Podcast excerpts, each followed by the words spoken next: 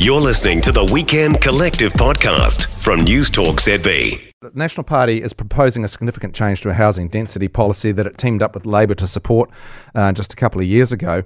The medium density residential standards, which basically allowed you to build three homes, three stories on most sites without the need for resource consent. It was a bi- bipartisan housing accord between Labor and National. Um, ACT didn't support it. But anyway, two years on, National's housing spokesperson Chris Bishop has confirmed the party wants to allow councils to have a choice to opt out of these rules. And to talk more about that, spokesperson for National for Urban Development, Housing and Infrastructure, Chris Bishop joins me now. G'day, Chris. Good afternoon. So, what happened to the spirit of bipartisanship?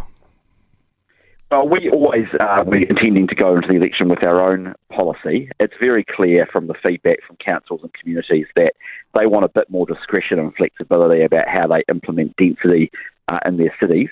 Uh, and so that's what we're taking to the election. But we're not giving up on the idea of going for housing growth. In fact, actually, the policy we've announced uh, today is actually a more ambitious policy uh, than the MDRS uh, changes because we're requiring 30 years of housing growth to be put into the market immediately. Yeah. When did you decide you needed to change your minds on this? There's been a bit of, um, you know, I saw Q and A today, a bit of a question around Luxon saying something in response to a question. But when did you start work on this? Oh, we've been working on this, uh, well, pretty much since the start of the year. Uh, and, uh, you know, we've been in policy development in the National Party across all of our areas for, for many months now. It's election year; that's what you'd expect.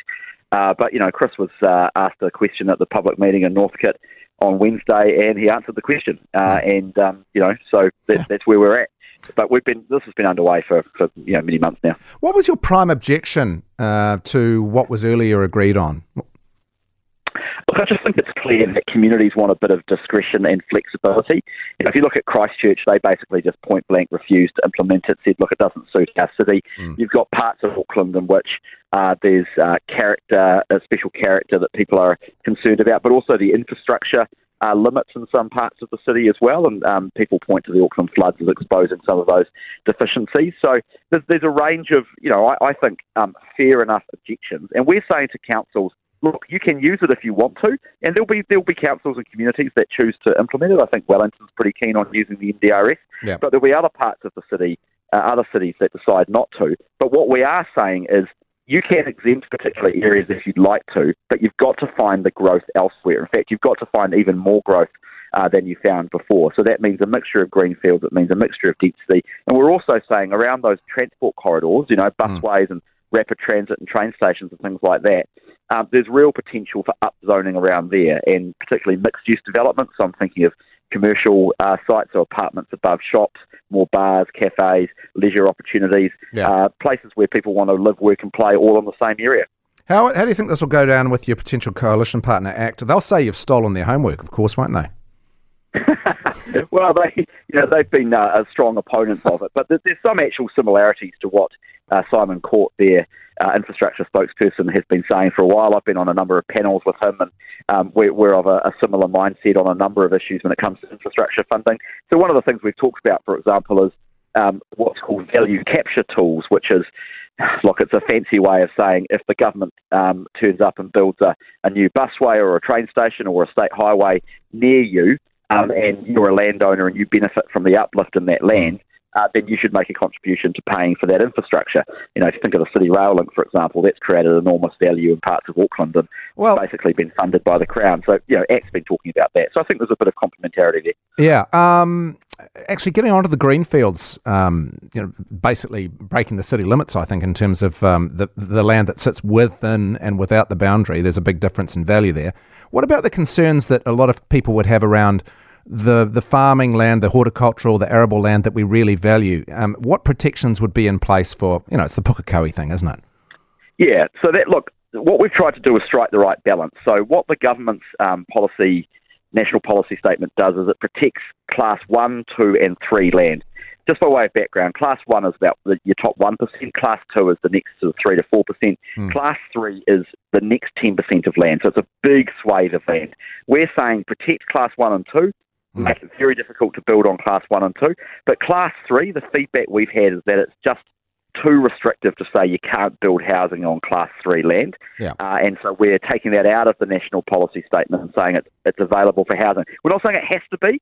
All these things are choices. So people who own the land, they'll be able to make choices about what they do with it. And if they decide to you know, sell to a developer and convert to farming, well, that'll be a lot easier under our policy. And that's a good thing for housing affordability Yeah. because one of the problems at the moment is the average cost of land inside the urban limit in Auckland is Yeah. $600,000 more than it is on the outside of the limit. And that's one of the reasons why we have such high high house prices in New Zealand. What about the concern about sort of uncontrolled urban sprawl with no quality infrastructure to really support it? Yeah, so what we're saying there is any new greenfields growth has to be funded by the beneficiaries of that growth. So, in other words, existing ratepayers won't be asked to cross subsidise and pay for pay for infrastructure that they don't use. So, if you've got a new greenfields development um, out northwest of Auckland or down south, for example, the infrastructure required to support that, so the pipes and the new local roads and, and all of that stuff, all of that stuff that's necessary, that will have to be funded through targeted rates on the the people Yep. moving into that greenfields development, for example. Now that will mean that some greenfields is just uneconomic, and that's that's what we're saying. That's that's that's the market delivering. Some will be economic, and it will it will take place. Um, some won't, and we'll just let uh, essentially economics determine w- what happens and what doesn't. I guess there are two consequences if you guys get in and ena- enact this. There's going to be the economic consequence to the value of land, probably immediately. But how quickly could we see an improvement in our housing stock and affordability? Look, we want to move very quickly on this to legislate, but obviously it takes time to implement, and you've, and you've seen that with the way the MDRS has worked at the moment. So it will take a, a year or two to filter through into you know our planning instruments.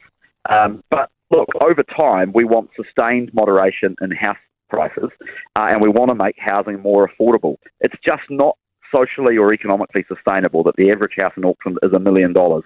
You know, that's some of the most expensive housing in the developed world, and it's caused enormous social problems in New Zealand, whether or not it's the cost of living or um, poverty or inequality, uh, homelessness. All of those things are caused by our caused in part by our high house prices. So we do have to get on top of this problem, and I think the policy we've announced today actually deals with the underlying root cause of housing affordability, which is high land prices uh, and infrastructure system that's broken. But the other thing that I, I do want to mention, did want to mention, is we're incentivising councils to go for growth. So we've Yeah. set up a billion dollar fund which will give incentive payments to councils for every house they uh, consent to be Yeah. built above the long term average.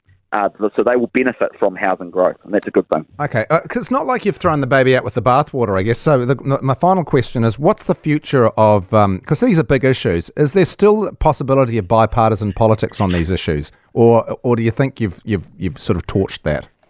No, I believe there is, and let me tell you why. Phil Twyford in 2017, when he was Labor housing spokesperson, said that he would smash the metropolitan urban limit in Auckland, which is essentially what we've announced today. And he said that he would fix the infrastructure system very similarly to what I've announced uh, this morning. So actually, Labor has talked previously about very similar concepts to what I've talked about. They haven't had the political courage to implement them in government. The question for them as to why that hasn't happened. But actually, I do believe there is quite a degree of consensus from economists and from policymakers about what we need in New Zealand. We need competitive urban land markets. We need a financing system for infrastructure that actually works, and we need better public transport and better roads, and that's exactly what our policy will deliver. Excellent. Hey, um, Chris, really appreciate your time this afternoon, and uh, enjoy the rest of your day. Cheers. Thank you. Bye bye. That is Chris Bishop. He is National Party's um, spokesperson on urban development, housing, and infrastructure. It's quite a mouthful, actually. I can For more from the Weekend Collective, listen live to News Talk ZB weekends from 3 p.m. or follow the podcast on iHeartRadio. If you enjoyed this podcast, you will love our New Zealand Herald podcast, The Little Things, hosted by me, Francesca Rudkin, and my good friend Louise Airy. We focus on all the little things that you can do to make a positive impact on your life and to cut through the confusion from the health and wellness industry. Join us every Saturday to hear from the experts for all the tips and advice you need. Just search The Little Things on iHeartRadio or wherever you get your podcasts.